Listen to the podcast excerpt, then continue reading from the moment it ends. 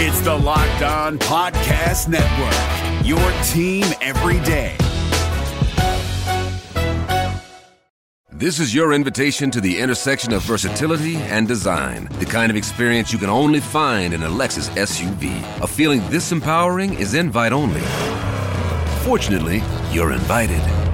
Experience the versatility of the complete line of Lexus SUVs and some of the best offers of the year on select models at the Invitation to Lexus sales event, now through April 1st. Experience amazing at your Lexus dealer.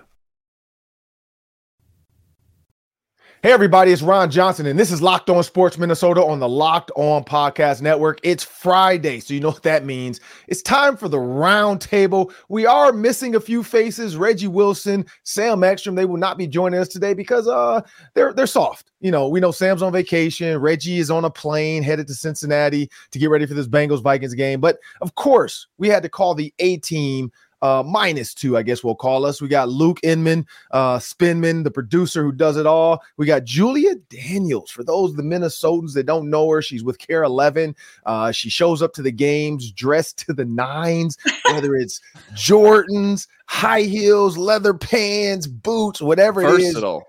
Julia's always dressed up. She's gonna have a cat that runs back and forth. People, so don't do not do not be alarmed. She knows the cat's there. And of course, I'm Ron mm-hmm. Johnson, former Gophers and NFL wide receiver, the host of the Ron Johnson Show on Locked On Sports Minnesota. You can find us on YouTube, Amazon Fire, and Roku. So please make sure you guys do that. Also, I want everybody to know that this show is brought to you by FanDuel. But before I get into this FanDuel read, people, we got to get this. Let's let's get the menu set first. Let me let me set this locked on. Let's get locked in on this show. So, Luke, what you got for us? Yeah, Ron. Let's talk about Kurt Warner's tweet about Josh Dobbs getting benched and what the pros are with Nick Mullens under center this week. Julia. And we'll of course talk about the Wolves, best team in the league. Naz Reid's huge performance last night, and what's going on with the Wild. And for me, I mean, I heard the rumors. NIL is not what it's supposed to look like. You just saw a couple universities, their girls basketball, boys basketball, and gymnastics teams all got cars. It's a lease, people, but they got cars. We saw Utah football all get cars. But is $20 million too much? It's $30,000 too much. I'll tell you what those numbers mean when we talk about it. I'll tell you this. I'll, I'll, I'll spoil a little bit in the open. Make sure you guys stick around. There's a rumor that $30,000 was given to a Gophers player to play in the bowl game. We'll talk about that. Is that too much? Is that not enough? Is NIL doing what it's supposed to do? Also, I want everybody to know today's episode is brought to you by FanDuel. Make every moment more. Right now, new customers get 150 bucks in bonus bets. That's $150 in bonus bets. All you have to do is bet five bucks. Bet five bucks, and if you win, you get the 150 bucks of their money, not your money. And then you can free roll from there. You're playing with house money, people. And if your team wins, of course, you have to win to win this. But again, that's their money, 150 bucks. So visit fanduel.com backslash locked on to get started.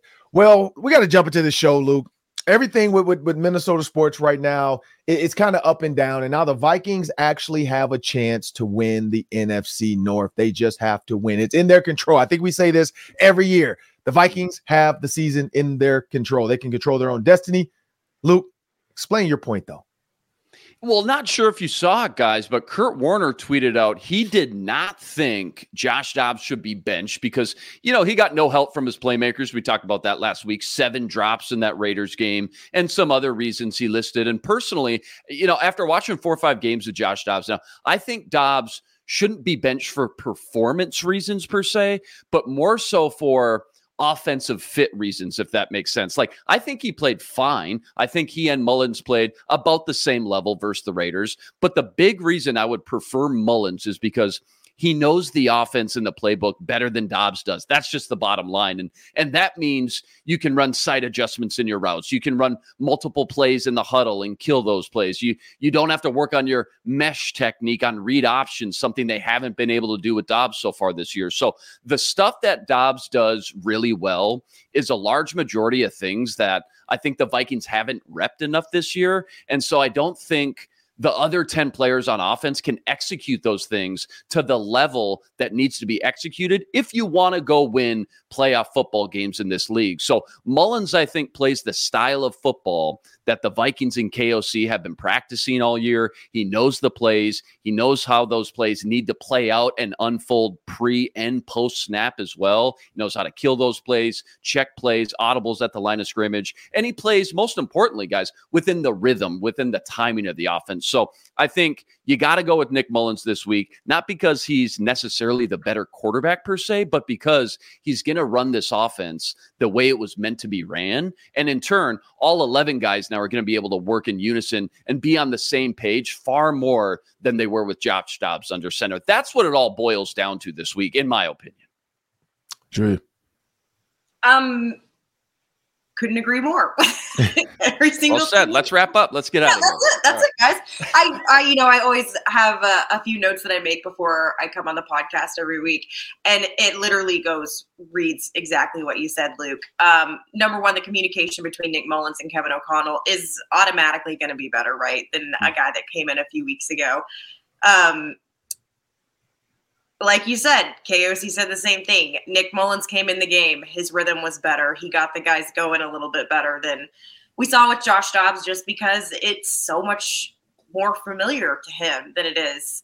Also, he knows the guys better. He he talked about that in his presser this week, and, and he said he, can joke around with the guys. And they tell him like he's being too loud in the huddle, or or they can tell him things like that just because they they know him better. Um, but I, at the end of my notes, I, I say it all goes back to just how comfortable he is in a system, which is exactly what you said, Luke. I mean, I wouldn't say talent wise necessarily. Nick Mullens is more talented than Josh Dobbs is, more athletic than Josh Dobbs is. But when it comes down to having a coach like Kevin O'Connell who has spent so much time on this offense in particular, and it's such a particular offense that Nick Mullens does fit better in it because he just had more time with it. Mm-hmm. Well, I got a couple points here, and I'm gonna I'm gonna try to keep it quick. I got a couple points here, and I think both of you are dead on what you said. First of all, let me address Kurt Warner, Hall of Famer Kurt Warner. My my first point about Kurt Warner is when a Hall of Famer speaks, you listen. Similar to, and I'm not calling him a, a Hall of Famer, Cam Newton. But the fact that Cam Newton can make comments about game managers and game changers, and people get so up in their feelings about Cam Newton that they don't talk about the point. They don't talk about the point. They attack the man. And that's what the problem I think with with media today and social media even is like people don't attack points. They attack people. Uh, I get it all the time. Like when I make a comment sometimes and people don't agree with it, they go back to the oh you you only played like three or four years in the NFL. You only had like two touchdowns in the NFL. Like, bro, but like, what did you do?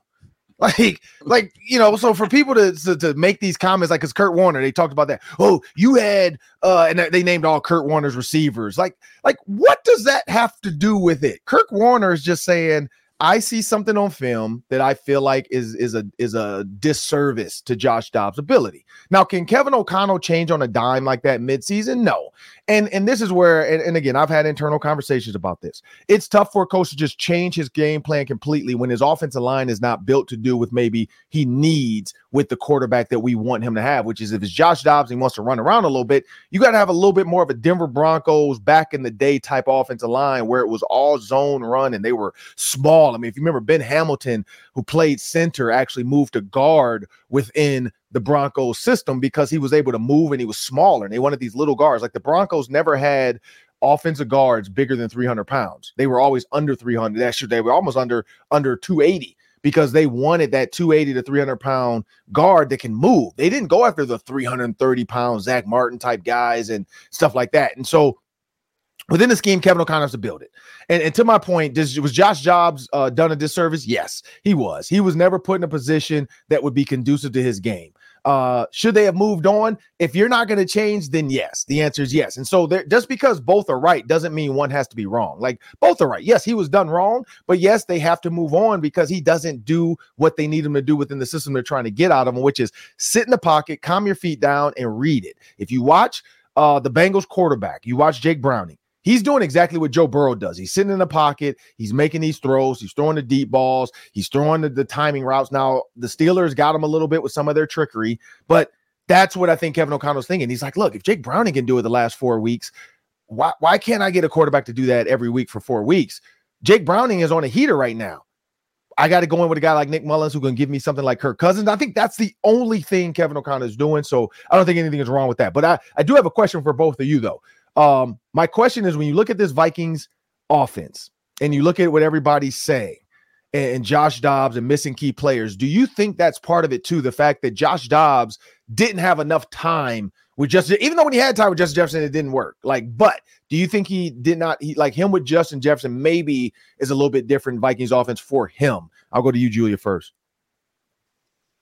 like you're saying if he just had more time with this team would he have played if he had more time with justin jefferson. Like if justin jefferson had never gotten hurt with a hamstring do you think that josh dobbs would have maybe i mean because he won those games anyway but do you think some of these other games where he struggled just having justin jefferson could have been a little bit better for him on, yes, on the longer term yeah system? absolutely. Justin jefferson makes every quarterback look good. He would make anybody look good right? It's justin jefferson. Um for sure, I mean, you just look back at this last game and how many drop passes were there? I mean, just ridiculous drops, too. So, yeah, I would say, yeah, if, if Justin had been there for longer, he had been there two weeks sooner or something like that, um, potentially we could be looking at a different Josh Dobbs. Uh, will I say definitely no? But I think that, you know, JJ can and he's, he said that this week in the locker room. He goes, somebody asked him about having Nick Mullen start and how different or whatever. And he goes, to be completely honest, like, I don't care what quarterback's out there as long as they're throwing the ball, you know, getting the ball to people, that kind of thing. So, um, yeah, for sure. It's always, I mean, any quarterback would dream of having a receiver like Justin Jefferson out there. Well, we still got to talk about the T Wolves. We got to talk about the Wild. We're going to talk Gophers, NIL. We're going to talk some big college storylines as well. But I want to make sure we switch over to the defense a little bit and give Brian Flores some love. Luke, coming to you and then to you, Julia, but giving Brian Flores a little love. Last night, we saw the Oakland Raiders put up 63 points. They did historical things. These dudes was playing Madden video like 21 points in a quarter every time. Like that is Madden type stuff. That is historical number type stuff.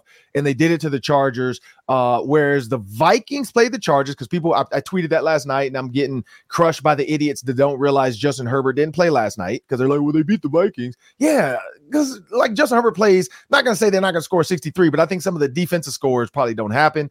Uh, but also, that was Brian Flores' third game with his defense. And he said he had done something that had never been concocted in the NFL. So looking at what he did to the Raiders, holding them scoreless, Luke, and then you see what the Raiders offense actually can do how much credit do we now give Brian Flores? And is he like, is this basically was that game last night versus the Raiders like the world's noticed that, all right, Brian Flores, you need to go to the Patriots because we need you? He's the hottest coordinator in the NFL right now, point blank, period. Both sides of the ball, offense or defense. I know Ben Johnson gets a lot of love like he should in Detroit. He'll be a head coach sooner than later, but Flores is the hottest coordinator right now. And for good reason. What's most impressive to me, guys, this was supposed to be like a mini rebuild year for the defense, for the defense defense side of the ball. You lose multiple key veterans on that side of the ball. Eric Kendricks, Dalvin Tomlinson, your best defensive lineman, Za'Darius Smith, an elite pass rusher, Patrick Peterson, your veteran corner. He is squeezing every ounce of talent out of what a lot of national publics, you know, kind of surface fans would think are are pretty kind of just average, okay players on paper. Nobody knew about Josh Metellus. He's turned him into a Pro Bowl type of player. He turned Ivan Pace, an undrafted free agent, into a starting Pro Bowl caliber type of player. 33 tackles in the last three weeks. So I think what he's doing with the scheme, how he's implementing each player and putting them in the best position to succeed, given their unique skill set, um, it, it's just some of the best coaching I think we've had here in Minnesota on the defensive side of the ball. Outside of the Mike Zimmer era, I think you'd have to go back to Mike Tomlin when he was a defensive coordinator here under Leslie Frazier. So yeah, it's been super impressive to watch. And again, the fact that he didn't have a lot of assets, he didn't have a lot of early draft picks or a lot of free agent money. The only free agent money they did have they used on Marcus Davenport. The guy's played two and a half games. So, um, yeah, he's maximizing the talent he's been given. And that's what every good coach does in this league. Well, Julia, I'll say this. Ivan Pace Jr. was voted Defensive Player of the Week, undrafted rookie out of Cincinnati. Uh, shout out to Jason Kelce, Travis Kelce, and Taylor Swift, uh, the Cincinnati family. Um, when you think about Ivan Pace Jr., though, and Josh Metellus, because Josh Metellus is now getting Pro Bowl type of uh, uh, conversations. People are talking about the number of places he's lined up. There's only 11 positions on the field, but somehow he's lined up at 12. Um, that's what the funny That's the funniest thing to me, Luke. I don't know if you noticed that or you, Julia.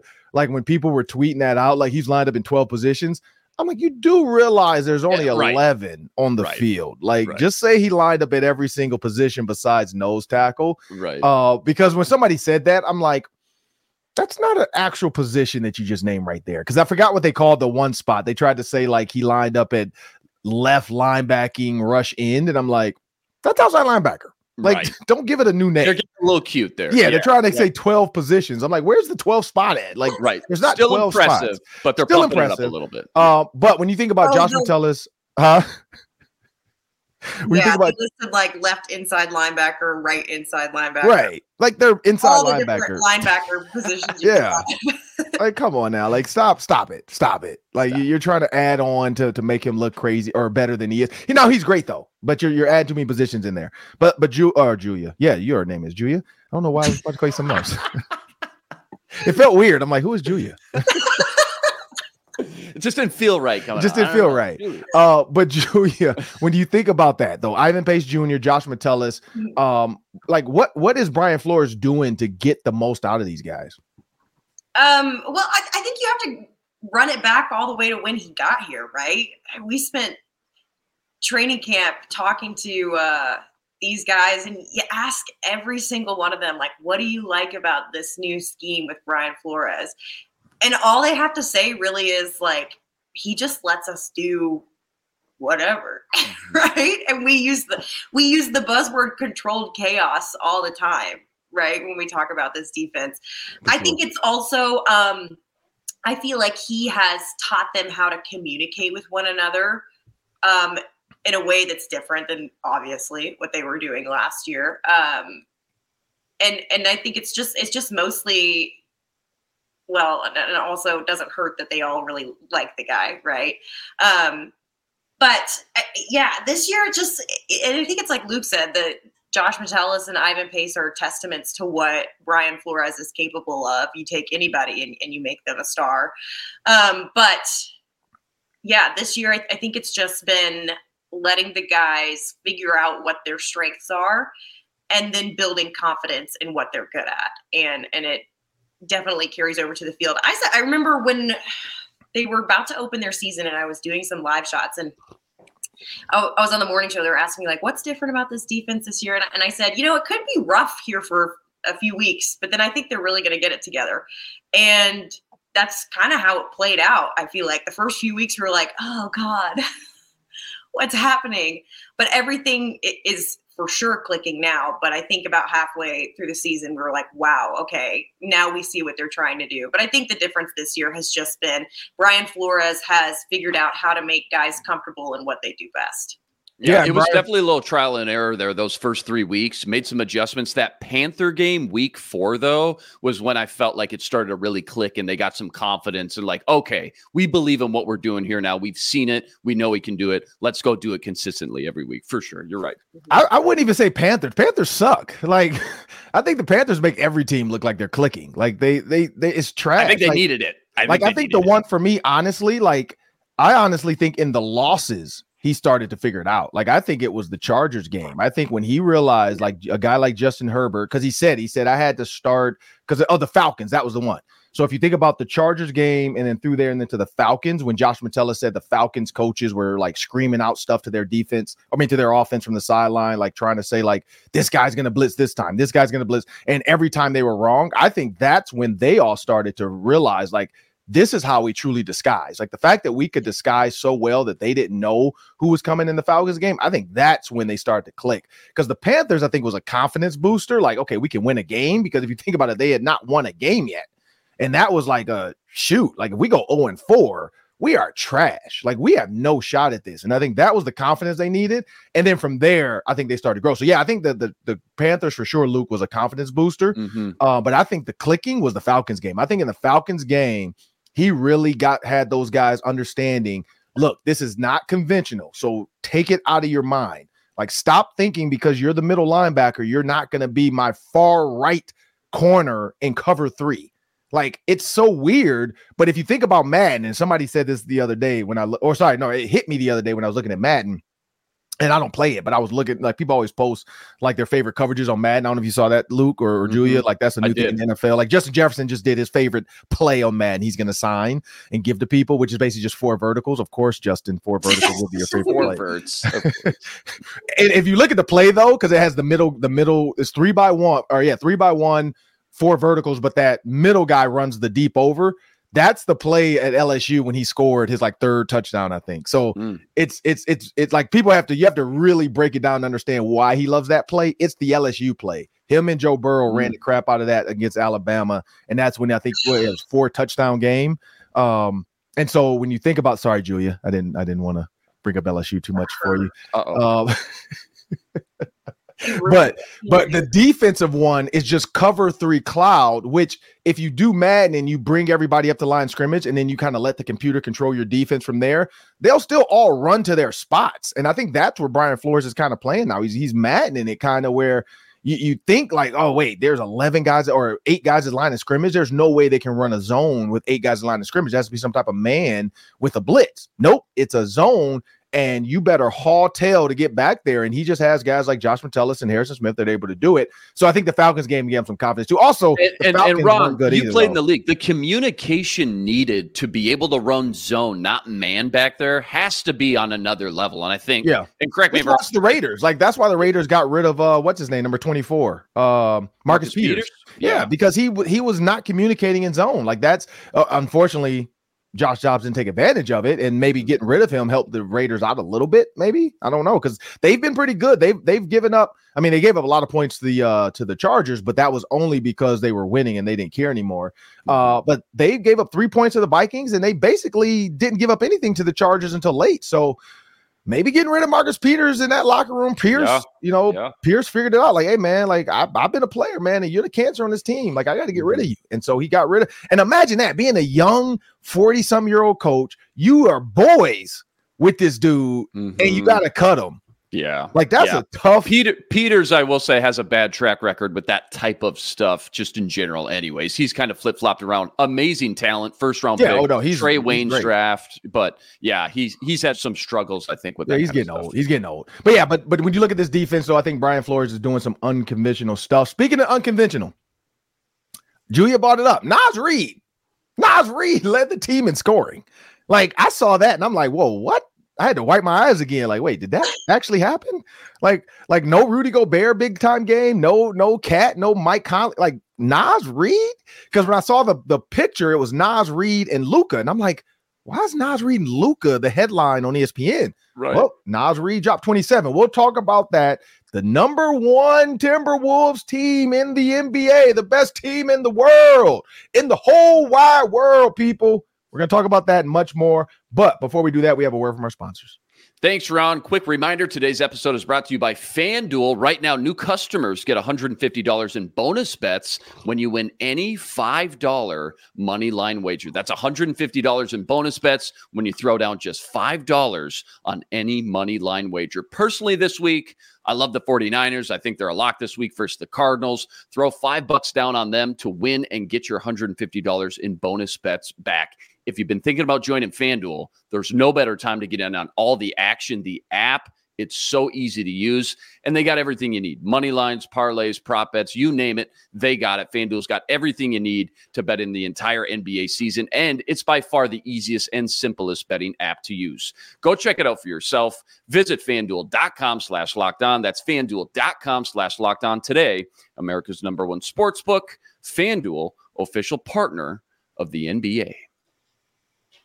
We're driven by the search for better, but when it comes to hiring, the best way to search for a candidate isn't to search at all. Don't search, match with Indeed. 93% of employers agree Indeed delivers the highest quality matches compared to other job sites, according to a recent Indeed survey. And listeners of this show will get a $75 sponsored job credit to get your jobs more visibility at Indeed.com slash podcast. Just go to Indeed.com slash podcast right now and support our show by saying you heard about Indeed on this podcast. Indeed.com slash podcast. Terms and conditions apply. Need to hire? You need Indeed. Well, people, we got to talk about these Timberwolves. They're doing great. Luka. No, no Kyrie though. I'm not gonna. I'm not. I'm not gonna act like that didn't matter. No Kyrie. But Julia, take it away. Yeah, um, they're going to the Super Bowl, right, Ron? yes, the Super Bowl of basketball. we got to keep going. that alive. We're going. we'll never live that down. We're so um, close. We're so close.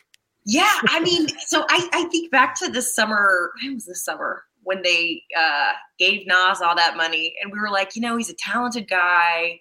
I remember before last year's season started, him talking about how different his offseason training was, getting ready. And we were like, I don't know. I don't know about this guy. And then we were like, three bigs. What are we doing? Timberwolves. We don't know what's going on, right?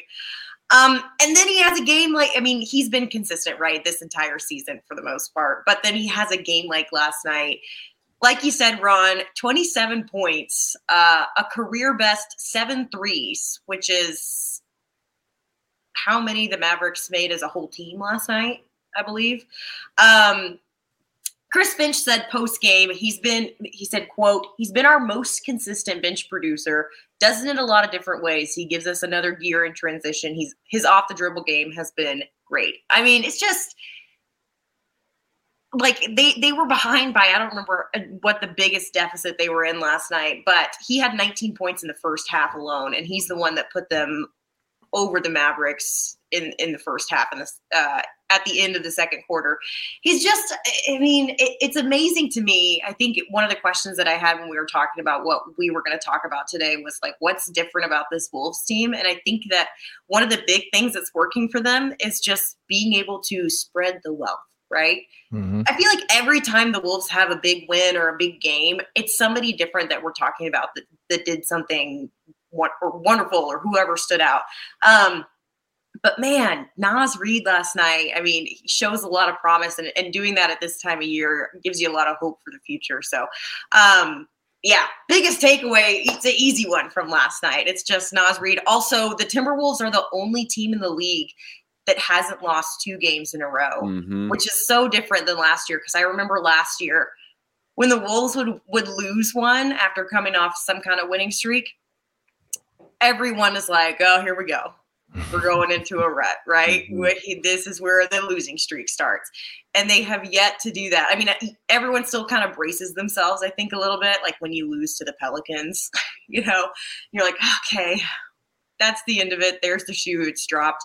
But um, to be the only team in the league that hasn't lost two games in a row is just insane. I'll say this. I know, Julia, that was a great point about the money. Naz Reid's money for me, too. I was that person. Not to lie. On the basketball party, as soon as we started it, I was just like, I don't get it. I don't understand why you need to pay him that much. But then I started to look at average salaries in the NBA. Nothing against today's NBA player but the money is getting ridiculous for role players. Like I, I think that's the part of it. But I'm all for capitalism. I'm all for players making as much money as they can in this sport because they the owners definitely are making billions. When you see uh the Mavs owner sell his stake for 3.5 billion, not million, billion dollars, and he only bought it for like 800 million. So 3.5 billion is what his team is worth. So if, if a player is asking for 36 million, 26 million, hey, go ahead. Like they they've earned it. They're making you a billionaire. You could pay them. But Naz Reid putting up that 27 to me, that just showed me that they have so much talent on this team. When you look at Anthony Edwards, uh, you know, his he's coming back to the to the uh to the to the pack because some of his nights right now are due to injury. He's not scoring as much, you know, having a nine point game. I think is what he had, eight or nine points. Uh he's back to 24 and a half. He was averaging close to almost 30, but now he's back to that 25 point game of range. Uh he'll he'll have some explosive games where he goes back for 30, 40. I know he's I know because the fact that he bought up this Michael Jordan interview, I know Giannis's uh 64 has now motivated Anthony. Like Anthony Edwards is like, you know what? I gotta have a Kobe Bryant olive game. I need to have 81. I gotta like I know it's coming at some point because he's that guy. Like he's that guy that if he's hot, he's gonna go. Now, can KAT and all those guys sit back and just pass from the ball like the Lakers did for Kobe or like the Bucks did for Giannis? That is to be seen. Like we don't know if anybody is selfless enough. I know I know Mike Conley is, I know Rudy Gobert is, but I don't know if KAT is that selfless where he's willing to let Anthony Edwards go for 50 or 60 or 70 points. Uh, but I would love to see that. But when you look at that team of scoring, you got Karl Anthony Towns, Rudy Gobert, Naz Reid now averaging 12, has jumped into that top four. Mike Conley right behind him at 11.4. And then you got Jaden McDaniels, 9.8. You got Nickeil Alexander Walker that can give you 20 on the night. You got Kyle Anderson that gave you 20 on the night if you need it. So it's it's just showing that this team is not just a six-man team. When you think about the Warriors, they're a six-man team. They only have six players that are really going to give you production. The rest of those guys, who knows where the hell they're going to be at half the time. This team is deep this team is deep enough to go and challenge now because the Nuggets, that was always the question. They didn't have Jaden McDaniels last time they played them. I, I would love to see them now in a seven game series versus the, the Nuggets. Luke.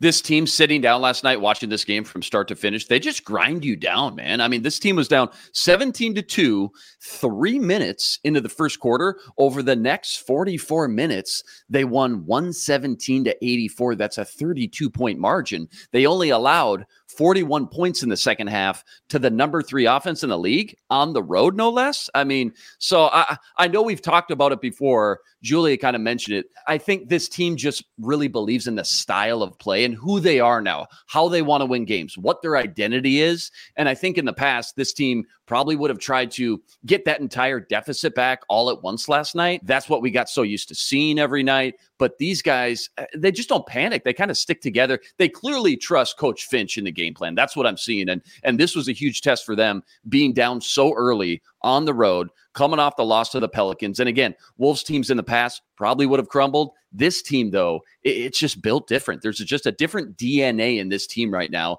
And once again, they show why they're truly one of the best teams in the NBA right now. And what I thought was probably most impressive last night, their ability, Ron, you kind of touched on it put up 119 points when Ant goes three of 17 from the floor. That's been a big A topic this year. Who is this offense when Ant isn't on the court or is just having an off night? Who's the other scorers behind Ant and KAT? And, you know, last night you guys mentioned the bench really got them back into this one. Naz Reid, you guys already talked about it. Nah, he was outstanding again on both ends, plus 20, plus minus, which was tied for the team high with Ant. So for Ant to struggle the way he did, and still find a way to positively impact the game with 11 assists, making plays all night on defense. And then for the bench guys to rally this team kind of back to life after they got down so big, that was just an absolute thing of beauty. And now they get to wake up today knowing they still haven't lost a game this year following a loss, uh, like Julia mentioned. So I just think that speaks major volumes to their resiliency and ability to bounce back after a tough night. They're the real deal, guys. And, and they've been so fun to watch. 14 and 1 when leading going into the fourth quarter. That's a sign of any good team. Well, I mean, think about this though. They didn't have Kyrie. Luka gave you 39. Yep. So I still want to see because the, the Mavs are the number three team in the West. I I still want to see them both teams at full strength, like a healthy Anthony Edwards, a healthy Kyrie with Luka. Because I mean, let's let's be real, they were putting up 130, 140 points on teams, and so that's just the difference makers when you when Luka can be a true off ball guard and Kyrie can come up and right away you have to decide: Am I going to man Kyrie up or am I going to give some help? If we pick and roll, am I going to leave Rudy Gobert on on uh, on Kyrie? That's some of the things we didn't see. That's what we're not seeing from the Warriors anymore. You don't see Steph in iso ball situations anymore. Just he's getting older. Like he's getting older. He can't move as quick as he used to. He still runs around a lot, but just the the the Steph Curry we used to see break down Chris Paul. We're not seeing that. The Chris Paul coming to their team now has slowed them down. Like everybody thought it was gonna be a great situation. They're not admitting it slowed them down. So I think the the the Wolves are at a great point to strike. This is what sucks about Minnesota sports is this feels like the year and everybody's still waiting for the other shoe to drop. Like everybody's waiting for something to happen. Like when Anthony Edwards got hurt, everybody's like, "Oh shoot, here we go. He's out for the year." And then he's back. And they're like, "Okay, he's he's fine. He's just going to be on a little bit of a pitch count." And then you know, all of a sudden, oh, oh who, who's playing? They didn't win the NCAA season tournament. Now the Lakers are the best. Team. You know, like everybody is so quick to like, what's the last thing that happened? Everybody's talking about this. Like so, like when the Lakers come to town, like I think what December twenty eighth. I'm excited to see that as well. Uh, I will say this: the power rankings for the Wolves are one and two in the latest power rankings. Uh, we've seen that uh, ESPN, NBA.com is who I kind of I, I, go off of, just because it's a lot of player driven, GM driven within the league, so it's more peer driven than just media. And NBA.com continues to have the Wolves kind of in that one too as well. What are your thoughts on the power rankings and, and, and what's been surprising to you this season, Luke?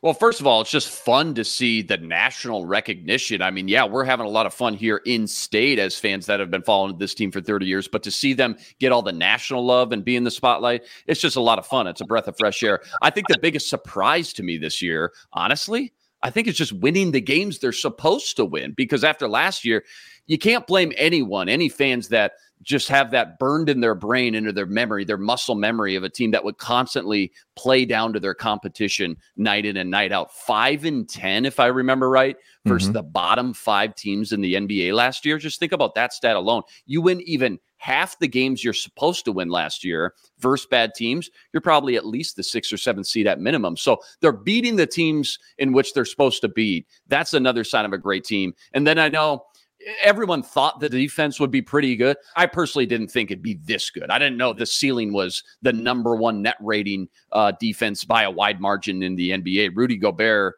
probably playing the best basketball of his career. And I think a lot of it has to do with Mike Conley coming over and being kind of the glue, the catalyst to this giant puzzle, and has helped Coach Finch do the things he wants to do offensively and defensively finally. So those are the big things that surprised me the most. And I'll tell you what, too, if they can just clean up some sloppy turnovers, this offense could probably run with the best in the league. Last night, for example, the first half turnovers alone, I think they had 11 turnovers, 15 to 3 points off turnover advantage for the Mavs. I mean, you think about that stat alone, it's just one of those things that between the free throws, which they got no favors at, if they can clean those small little things up, I think the sky's the limit for them offensively to go along with that championship caliber defense. And Julia, this is what I'll say. I love the NBA.com's uh, um, disclaimer. Here, here's the NBA.com's disclaimer. It says NBA.com's power rankings are released every Monday during the season, but they're just one man's opinion, uh, you know, gathered from blah, blah, blah, blah. I mean, you know, he probably talks to GMs and everybody else who he can, you know, get to give him information. And then he builds his power rankings from there, posts the players. It says, but if you have any problems or issues with his power rankings or questions, please email him, not us. Contact him via Twitter as well. and they put his email on here. You can click and send him wow. an email. So they, don't come for us. Right. If is like, hey, look, like, like it is not us. It's John Schuhmann. He is the one going around getting these rankings, getting the, the feedback from the players and the coaches and the GMs. I gotta pull this up. I gotta. That is hilarious. I was, that is so petty too. They're like, "Hey, email him if you got an issue with us, not us. If you, it's one man's opinion." They are like literally saying, "We don't all stand on this business." I know DK Metcalf did the whole whatever. I don't know how you do the sign language, stand on oh, business. Oh yeah, yeah. But uh, they're like, we're not standing on this business. This is John Schuhmann. Email him if you have an issue with this or contact him via Twitter. But here, Julie, I'll give you the power rankings real quick from last Monday. Now, this is before they lost because this says they were 17 and 4 at the time, but they got the Timberwolves number one up from number two. Boston Celtics dropped down to number two from number one. So, you know, both teams are fighting for one and two, East and West. As they have, they have the Nuggets at three. They have Oklahoma City, Chet Holmgren, Minnesota grown uh, at four. They have the 76ers at five, the Bucks at six. Uh, they have the Lakers now at seven. Now, of course, you win the in season tournament, and they're gonna give you. And this is crazy, Julia. They jumped from twelve to yeah. seven. The Lakers were 12th, but when they win the in season tournament, all of a sudden they're seven. So again, it's definitely one man's opinion. You got the Orlando Magic at eight, you got Sacramento Kings at, at nine, and then you got the Indiana Pacers who lost the in-season tournament but made it to the finals at number 10. So when you hear those rankings, Julia, again, what's surprising about that to see the Timberwolves ahead of so many teams that we're just used to seeing being top teams? That's last that's last week's, you said? That's that's uh as of December 11th, because he okay. does it every Monday. I was looking at the oh, I was looking at ESPN's power rankings because they have the Celtics number one. Wolves. Yeah, so the ESPN, yeah, it, it flip flops. So everybody keeps flipping it. Like I think uh the athletic ESPN's. The the uh the athletic had the Timberwolves at one, mm-hmm. ESPN had uh them at two, and then NBA.com has them at one. So yeah, it's everybody's everybody's opinion. But yeah, what are your thoughts on that? On even or ESPN's? Um, well, I mean, it's like what Luke said. Everyone's having a lot of fun with this right now. I think what's most surprising to me is my very first taste of Minnesota sports when I got here was two weeks into my my job at KARE 11, um, the huge blockbuster Rudy Gobert trade happened. And we were all like, what is going on? And then last season happened, and we were like, why did they do that? And Tim Connolly kept kept making comments about like this will define whether I keep my job or not. So I think we all kind of went into this season um, not expecting it to really work for them. Uh, Rudy didn't prove a whole lot to us last season. We didn't see a whole lot from him. So I think um, just seeing the impact that he's had this year compared to last year, it's almost black and white. I feel like, um, like you said, Luke, he's playing the best basketball, maybe of his life. At least, you know, he's at least as good as he was when he was out west.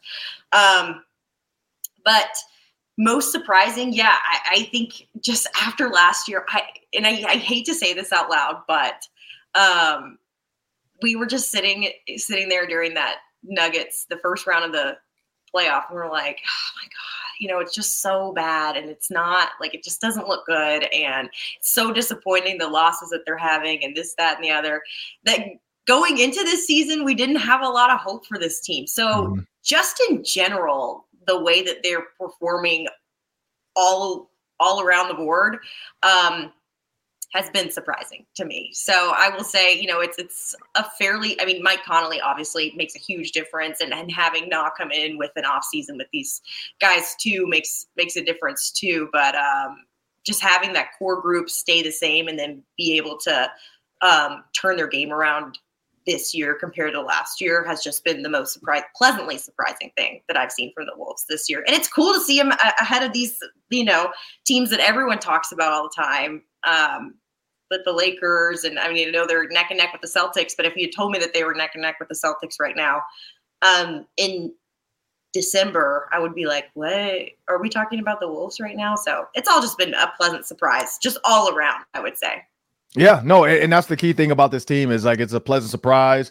They're being mentioned with some of the top. Now, the one thing I will say, no matter how far ahead they are in this lead, top media people, I'm just gonna say it, ESPN, they continue to talk about the Lakers. Like everybody wants to talk about the Lakers. Everybody like that's I feel like that's what they're getting fed. LeBron, LeBron, LeBron, LeBron. We're not gonna talk about Anthony Edwards or Rudy Gobert yet because we don't want to do it yet. And Karlie Towns, even though they're a number one team, we're just going to talk about LeBron. We're going to talk about Draymond Green punching people in the face. Uh, that's what we're going to talk about. But we, we, we have to talk about the, there's some other stuff going on in sports. We're going to do the, the two minute drill. Everybody knows what the two minute drill is fast paced offense for the NFL team. So we're going to get a little fast paced towards the end here. But I want everybody to know make sure you find Locked On Sports Minnesota 24 7 on the YouTube live stream for your favorite Minnesota sports shows around the clock. People, that's 24 7. It's Wild, Vikings, Wolves, Twins, and Gophers all hours of the day. Just go to Locked On Sports Minnesota and subscribe to Locked On Sports Minnesota on YouTube. You'll get 24 7 Minnesota sports with all your favorite hosts and all your favorite shows we're driven by the search for better, but when it comes to hiring, the best way to search for a candidate isn't to search at all. Don't search, match with Indeed. 93% of employers agree Indeed delivers the highest quality matches compared to other job sites, according to a recent Indeed survey. And listeners of this show will get a $75 sponsored job credit to get your jobs more visibility at Indeed.com slash podcast. Just go to Indeed.com slash podcast right now and support our show by saying you heard about Indeed on this podcast. Indeed.com slash podcast. Terms and conditions apply. Need to hire? You need Indeed. Well, people in the two minute drill, uh, let's let's jump into this. Julia, the Wild, what's going on with them? So, investigation just wrapped up on Bill Guerin. They also parted ways with their assistant GM, Chris O'Hearn, after an investigation into him. Those apparently had nothing to do with one another. Um, they didn't give any details on the Chris O'Hearn one, really, but they did give us details about Billy G. Um, it was alleged verbal abuse by the director of team operations and player relations, and they had an outside law firm come in and investigate.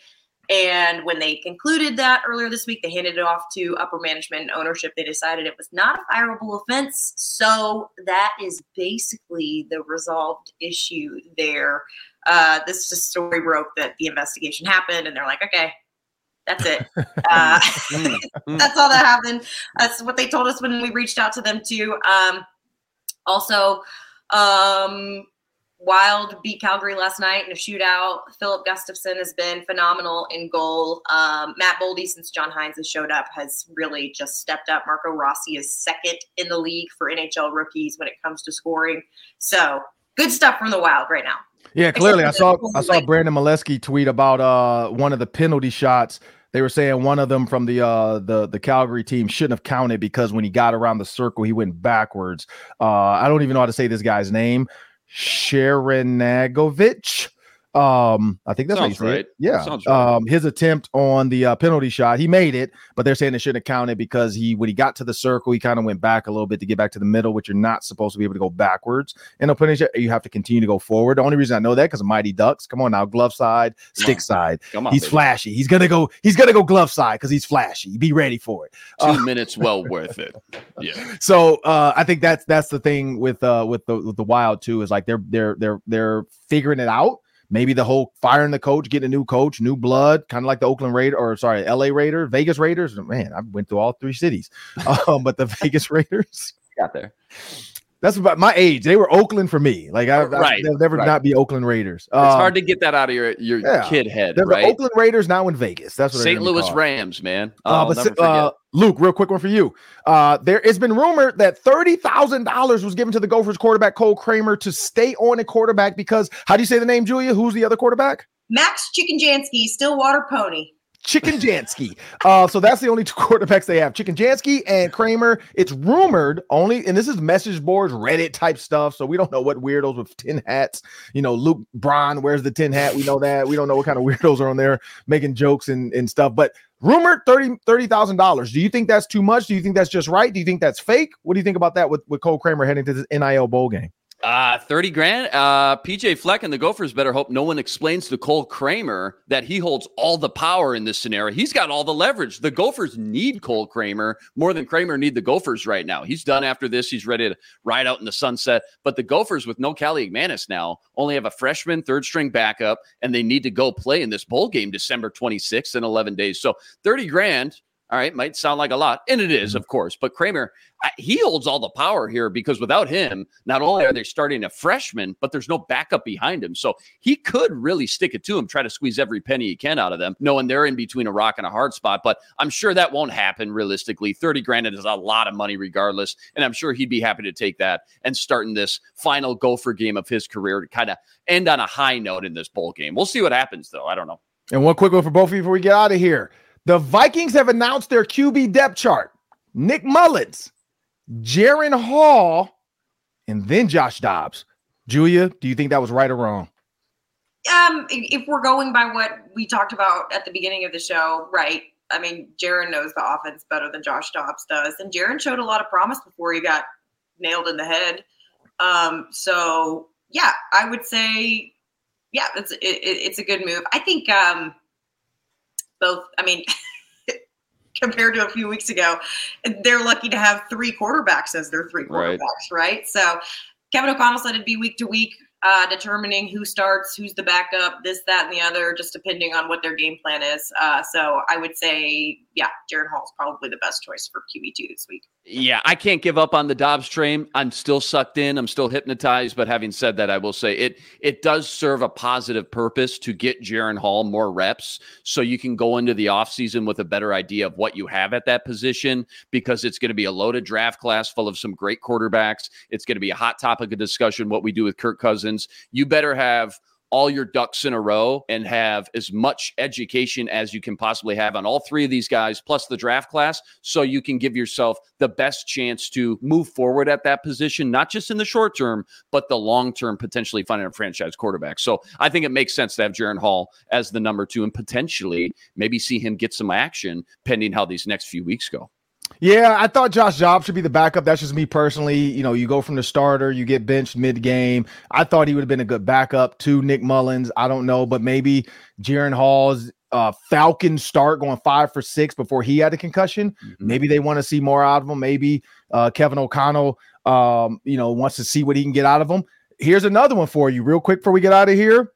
If Nick Mullens struggles versus the Bengals and is getting outdueled by Jake Browning, if they bench him, do they actually bring Jaren Hall in or do they bring Josh Dobbs back in? Luke, really quick. I think it's Jaren Hall. If he's number two on the depth chart, I got to believe and trust what KOC puts on the depth chart. They're at practice all week, not us. So I trust what they see. If he's number two for a reason, it's probably, again, for a reason. So I think Jaren Hall's the guy. Julia.